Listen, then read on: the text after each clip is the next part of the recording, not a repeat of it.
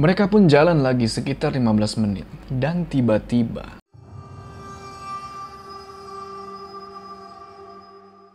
Assalamualaikum teman-teman, Jo balik gua sama lagi. Apa kabar? Baji-baji jak kita? Semoga kalian yang menonton video ini diberikan kesehatan, dilancarkan rezekinya, dan dimudahkan segala urusan-urusannya.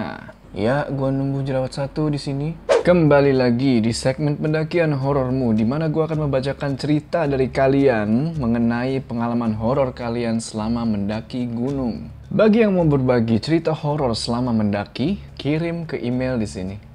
Nanti insya Allah gue bikin videonya ya. Jadi di pendakian horormu kali ini gue akan menceritakan kisah seseorang yang bernama Bella. Di mana dia adalah seorang pendaki yang sensitif sama hal yang begituan. Apa saja yang dia alami selama mendaki Gunung Slamet? Ikuti terus video ini. Sebelum kita mulai, seperti biasanya jangan lupa kalian like video ini dan bagi yang belum subscribe, subscribe channel ini sekarang supaya kalian gak ketinggalan kisah-kisah horor pendaki lainnya. Oh iya, perlu juga gue ingatkan kalau nama-nama di dalam cerita ini sudah disamarkan untuk melindungi privasi dari orang-orang yang terlibat di cerita ini. Ready? 16 April 2015 Bella beserta rombongan 13 orang dari luar Jawa Tengah dan dua orang dari Purwokerto berniat mendaki ke Gunung Slamet via Bambangan. Awalnya, namun tiba-tiba ketua tim minta rute diubah lewat jalur Batu Raden. Karena si Bella masih sangat pemula. Ya dia ikut-ikut aja kan? Oh iya, si Bella ini orangnya adalah orang yang peka sama gitu-gituan. Bella dan rombongannya sampai di Purwokerto jam 2 siang. Dan keadaan saat itu sedang diguyur hujan deras. Hujan baru reda sekitar jam 5 sore. Mereka pun packing dan berangkat ke wisata Batu Raden. Ketika mereka sampai di wisata Batu Raden, langit sudah mulai gelap dan waktu sudah memasuki waktu maghrib. Pendakian pun dimulai. Bella dan rombongannya naik di antara jalan menuju wisata ujung di Batu Raden, entah itu pemandian atau air terjun. Mereka menerobos jalur air dan bisa dibilang itu adalah jalur para pencari burung. Waktu itu si Bella berada di posisi kedua dari depan dan rombongan dipimpin oleh Mas Hanan. Mereka pun mulai menyalakan headlamp dan melewati semak-semak di antara kegelapan. Malam itu hanya terdengar suara air. Jalanan saat itu lumayan licin. Si Bella sudah mulai was-was saat pertama kali melangkah. Namun ia tetap berusaha tenang dan berharap tidak terjadi apa-apa ke depannya. Berjalan sekitar satu jam, Bella dan rombongannya menemukan lahan landai yang luas untuk membangun camp.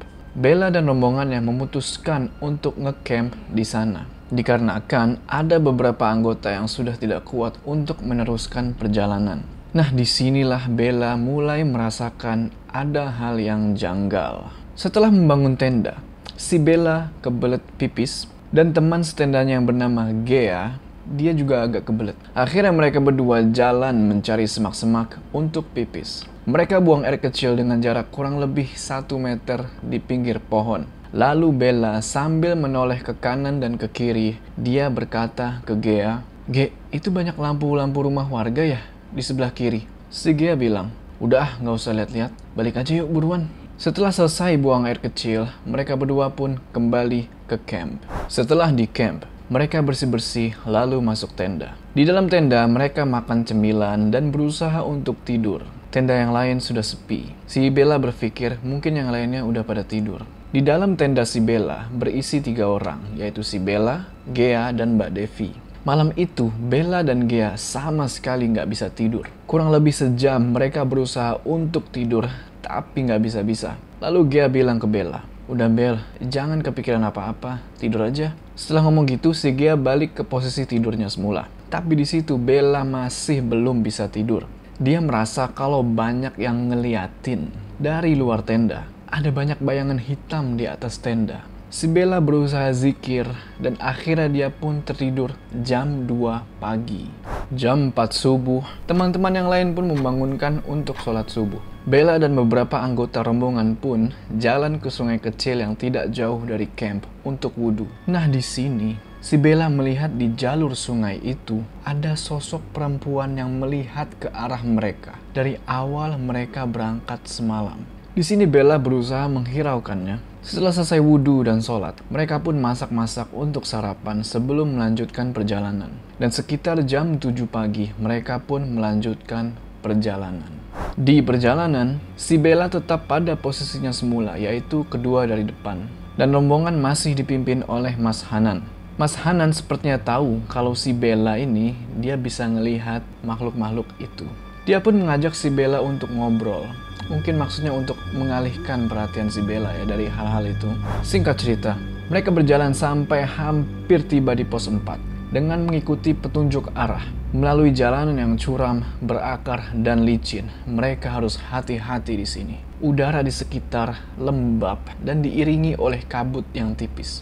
Kanan mereka bebatuan dan pohon berakar. Kiri mereka adalah jurang saat itu si Bella mendengar suara ramai seperti mungkin suara di pasar ya atau di pedesaan gitu. Ya bisa dibayangin kan? Dan dia pun bilang ke Mas Hanan, "Mas, kenapa aku dengar banyak orang lagi ngomong ya?" Sambil megangin ke mejanya Mas Hanan dari belakang. Kayak ketakutan gitu kan. Mas Hanan bilang, "Ah udah, nggak usah dipeduliin. Permisi aja." Jawabnya santai.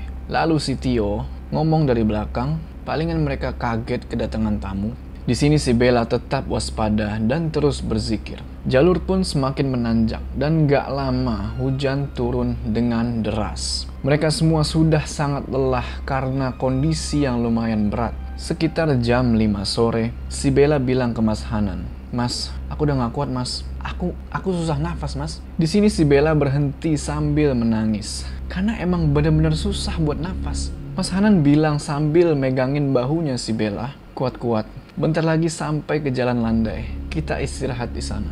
Mereka pun jalan lagi sekitar 15 menit. Dan tiba-tiba, Bella ambruk pingsan di sebelah pohon besar. Entah apa yang terjadi setelah itu, si Bella hanya merasa dingin dan susah nafas. Saat si Bella bangun dan membuka mata, teman-temannya sedang membangun tenda. Dan si Bella sudah berada di dalam tenda. Gea dan Mbak Devi mengganti bajunya si Bella. Dan Mas Hanan memberikan jaketnya untuk si Bella. Mereka berusaha menghangatkan si Bella, takutnya dia kena hipotermia. Setelah istirahat dan makan, akhirnya Bella sudah kembali normal.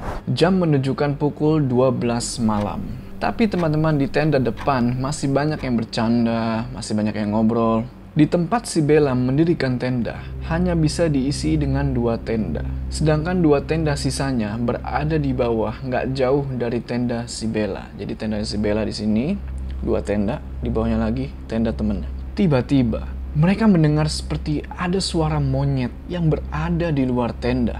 Waktu itu Mas Hendra iseng dan bilang, Eh, siapa itu di luar? Penghuni bawah ya? Maksudnya teman-teman yang ada di bawah. Cuma di sini hening, gak ada jawaban. Terus tiba-tiba tenda depan teriak, Woi, apaan itu? Gaduh lah mereka kan? Si Bella mendengar langkah kaki tapi itu bukan kaki manusia. Gia bangun dan bilang, udah jangan ganggu, kami semua nggak ada yang ganggu. Setelah itu Gia lanjut tidur. Bella hanya diam di situ dan berpikir sendirian. Pagi harinya setelah subuh, mereka melihat baju-baju semua sudah berantakan. Celana teman-teman cowok yang ada di tenda depan banyak yang hilang. Bella berpikir, mungkin di bawah monyet yang semalam. Setelah sarapan, mereka pun melanjutkan perjalanan. Jalan masih seperti kemarin, berakar dan licin. Si Bella sepanjang perjalanan berdoa supaya nggak terjadi apa-apa lagi. Mas Hanan juga sering mengajak Bella ngobrol untuk mengalihkan perhatiannya. Setelah benar-benar berada di ujung hutan, di batas vegetasi ya, mereka melihat jalur yang nggak jauh menuju ke puncak selamat. Di situ Mas Cahyo memecah tim siapa aja nih yang mau lanjut ke puncak? Sayang udah sampai sini, masa nggak ke puncak? Bella jawab, mas aku di sini aja ya. Aku capek dan gak mampu. Nanti kalau udah sampai puncak, salamin aja dari aku. Puncak kita kan sama. Lalu mereka pun melakukan voting, siapa yang mau naik, siapa yang enggak. Sekitar 9 orang melanjutkan perjalanan ke puncak. Dan enam orang berada di ujung hutan mendirikan tenda untuk istirahat sambil menunggu mereka turun. Pukul 7 malam. Teman-teman yang tadi ke puncak sudah turun lagi ke tenda. Dan mereka semua memutuskan untuk turun gunung keesokan paginya. Nah di malam harinya, mereka semua benar-benar merasa terancam Tiba-tiba angin kencang dan hujan turun lagi. Gia mulai panik dan Mbak Devi bilang, Ge, sabar Ge, tenang. Gak akan ada apa-apa lagi Ge. Ucapnya sambil memeluk Gea. Si Bella pun berusaha nggak panik dan berusaha agar pikirannya nggak kosong. Tiba-tiba, Gia nangis dan dia nunjuk ke arah pintu tenda dan bilang, kita kan nggak ganggu, kenapa datang lagi? Gia duduk di pojokan tenda sambil mendekap kakinya. Bella coba menghampiri si Gia dan mencoba untuk menenangkannya. Sedangkan Mbak Devi mengucapkan doa-doa. Si Bella melihat ke arah pintu tenda yang ditunjuk sama si Gia tadi. Nah di situ dia melihat sosok seperti monyet. Gede banget, bukan kayak genderuwo. Kayak kayak apa ya? kayak manusia, monyet. Bella seketika merinding di situ. Dia terdiam, lalu mengikuti lantunan doa Mbak Devi. Tiba-tiba Mas Hanan datang ke tenda dan melihat kondisi Gia sudah tidak baik. Lalu Mas Hanan memanggil teman-teman yang lain untuk membantu membaca doa. Setelah teman-teman yang lain baca doa, si Gia pun menjadi tenang. Dan semua pun kembali ke tendanya masing-masing. Kecuali Mas Hanan yang berjaga di depan pintu tenda. Gia pun tertidur. Tapi si Bella Si Bella tiba-tiba nyinden. Suaranya lirih, tapi jelas. Mas Hanan sontak bilang, apalagi ini? Mas Hanan lalu membangunkan si Bella yang lagi dalam posisi tertidur, tapi sembari menyinden dengan lirih. Mas Hanan di situ sambil bilang, Bel, istighfar Bel, istighfar. Dilihatnya si Bella itu menyinden sambil menangis. Wajahnya basah dengan air mata. Kira-kira itu pukul 3 pagi. Lalu si Bella bicara dengan suara berbisik, "Cepat pergi dari sini. Jangan lama-lama di sini. Jangan bertingkah." Kata suara seseorang dari mulut si Bella. Tapi itu bukan si Bella yang ngomong. Setelah itu, si Bella pun pingsan. Pagi harinya, Mas Hanan minta agar semua packing untuk turun. Setelah makan, mereka bersiap-siap untuk turun secepatnya. Mas Hanan bertanya, Bel, kamu udah nggak kenapa-napa kan? Tio pun ikut bertanya, beneran kuat kan Bel? Setelah itu mereka buru-buru turun dan jalan mereka lebih cepat dari pas mereka berangkat. Mereka bahkan hanya istirahat 5 menit saja di setiap tempat landai. Lalu di antara pos 4 dan pos 3, si Bella melihat macan loreng di bawah tebing. Macan itu melihat ke arah si Bella dengan tatapan yang tidak enak. Mereka lanjut turun dan berusaha agar tidak sampai malam berada di gunung ini. Gak lama dari lokasi macan tadi, Bella tersandung akar dan jatuh sekitar 3 meter dari atas ke bawah. Untungnya dia tidak jatuh sampai ke tepi jurang karena dia ditahan sama bapak-bapak yang lagi mau nyari burung.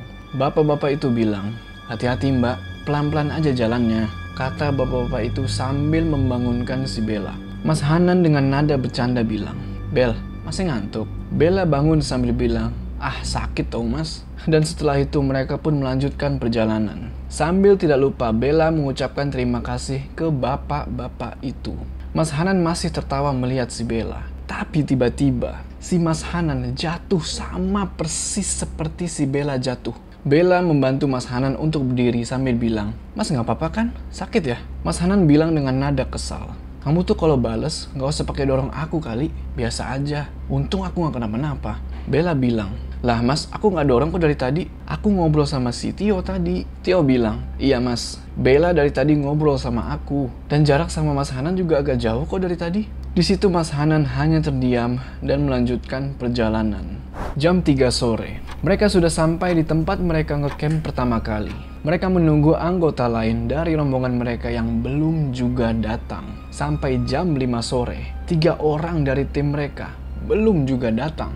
Mas Hanan bingung antara mau jemput mereka atau enggak. Nah baru sekitar maghrib, mereka bertiga datang. Ternyata salah satu anggota mereka yang bernama Mas Galih terjatuh dan terkilir kakinya. Makanya mereka jalannya pelan-pelan dan banyak istirahat. Akhirnya mereka pun menunggu Mas Galih untuk baikan dulu. Saat Tio dan Mas Hanan menyalakan api unggun, si Bella kaget. Dari jalur arah mereka pulang, ada sosok kecil yang menuju ke arah mereka. Semakin dekat menjadi semakin besar, semakin besar, semakin besar. Tiba-tiba si Gia menarik si Bella dan membaca doa sambil bilang, Jangan dilihat Bel, jangan berusaha dilihat. Dia berusaha masuk dan ikut ke kamu. Istighfar Bel, kata si Gia sambil memeluk si Bella. Di sini si Bella menangis karena sosok makhluk itu benar-benar menyeramkan. Sontak teman-teman yang lain jadi ngeri melihat tingkah mereka berdua. Dan mereka semua tiba-tiba membaca Al-Fatihah dengan lantang. Saat Gea dan Bella melihat ke arah makhluk tadi, makhluk itu hilang. Karena mereka takut terlalu malam di sana, mereka buru-buru turun menuju jalur wisata, tempat di mana mereka diturunkan oleh mobil yang membawa mereka ke situ. Lagi-lagi, di jalan, salah satu teman mereka yang bernama Guntur teriak. Mas Guntur menangis dan bilang, Mas, ini kenapa di depan aku jurang? Kagetlah si Bella yang berada di belakang Mas Guntur saat itu. Si Tio bilang, Woi, jangan ngada-ngada. Kemarin kita naik gak lihat jurang. Mas Guntur bilang, serius yo, ini depan aku jurang. Aku udah pakai headlamp sama senter loh ini. Ternyata penglihatan Mas Guntur saat itu sedang ditutup sama makhluk-makhluk yang ada di situ. Mereka berusaha tenang dan melanjutkan perjalanan. Sampai akhirnya mereka tiba di jalan aspal yang dekat dengan wisata Batu Raden. Di situ mereka istirahat dan membersihkan badan. Sekitar jam 8 kurang, dua orang anggota dari rombongan mereka belum menyusul. Mas Hanan dan Mas Fajri berusaha kembali ke jalur untuk mencari mereka. Tapi mereka nggak ketemu. Kemudian Mas Hanan dan Mas Fajri turun kembali dan bertanya, Gimana? Mas Gali dan Mas Jaka udah turun belum? Lalu Mbak Devi menjawab, Belum mas. Mas Hanan bilang, Aduh ke mana ya mereka? Harusnya kan udah turun. Gak lama, sudah pukul 9 malam, mobil mereka datang. Si sopir berhenti dan bilang, Mas, temani saya ya untuk putar balik. Saya takut. Aneh dong. Kena, takut kenapa nih sopir? Lalu Mas Hanan menarik Bella untuk ikut masuk ke dalam mobil. Dalam perjalanan ke tempat putar balik, Pak sopir cerita kalau kemarin pas pulang habis mengantar mereka, mobil dia ditumpangin sama genderuwo yang duduk di bangku belakang dan ada bau kembang sama menyan di dalam mobil. Di situ Pak sopir masih kelihatan takut. Lalu Pak sopir itu melanjutkan ceritanya yaitu ketika mereka masuk ke daerah wisata Batu Raden, ada kuntilanak yang duduk persis di belakang Pak Sopir. Makanya si bapak supir itu kali ini minta ditemenin untuk putar balik. Takut kalau diikutin lagi. Di situ si Bella dan Mas Hanan hanya terdiam. Ketika selesai putar balik, mobil tiba-tiba mengerem mendadak. Ada apa? Ketika dilihat, ada anak kecil yang lagi lari menyeberang jalan. Pertanyaannya, anak kecil mana jam segitu ada di situ? Refleks mereka bertiga teriak karena kaget. Setelah itu mereka cuman lihat-lihatan dan diam. Sampailah mobil itu di tempat rombongan berkumpul. Dan mobil itu berhenti dan rombongan itu mulai memasukkan barang-barang mereka. Gak lama setelah itu, Mas Gali dan Mas Jaka teriak. Woi, kalian dengar kami nggak? Mas Fajri balas teriak. Mas, aku nyalain senter ke atas ya. Ikutin arah senter. Gak lama, mereka berdua muncul sambil nangis dan bilang, nanti kami ceritain. Sekarang kita buruan balik aja ya. Mereka pun lalu buru-buru pergi dari situ. Tapi cerita belum berakhir sampai di situ. Ikutin terus cerita ini, soalnya mereka akan mengungkapkan apa sih yang sebenarnya terjadi. Mobil pun melaju melewati jalan yang tidak ada penerangan.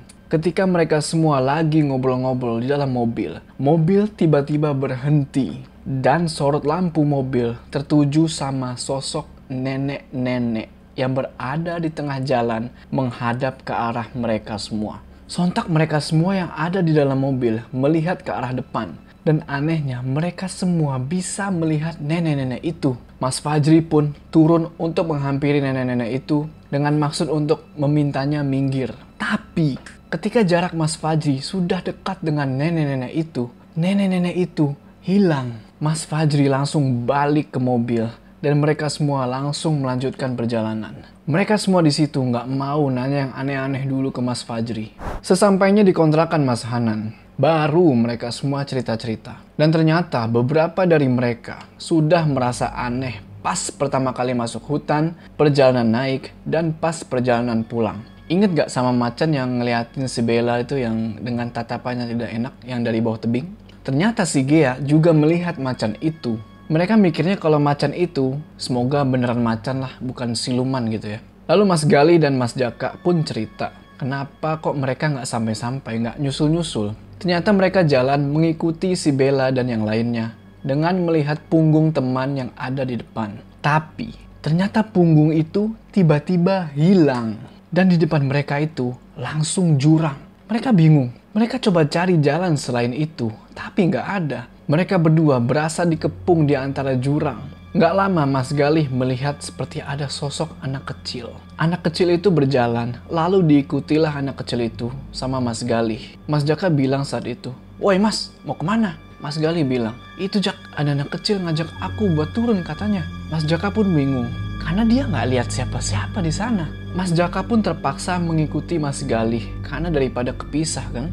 Gak lama terdengar suara ramai teman-teman mereka. Nah itu baru Mas Jaka dan Mas Galih teriak manggil-manggil minta kode.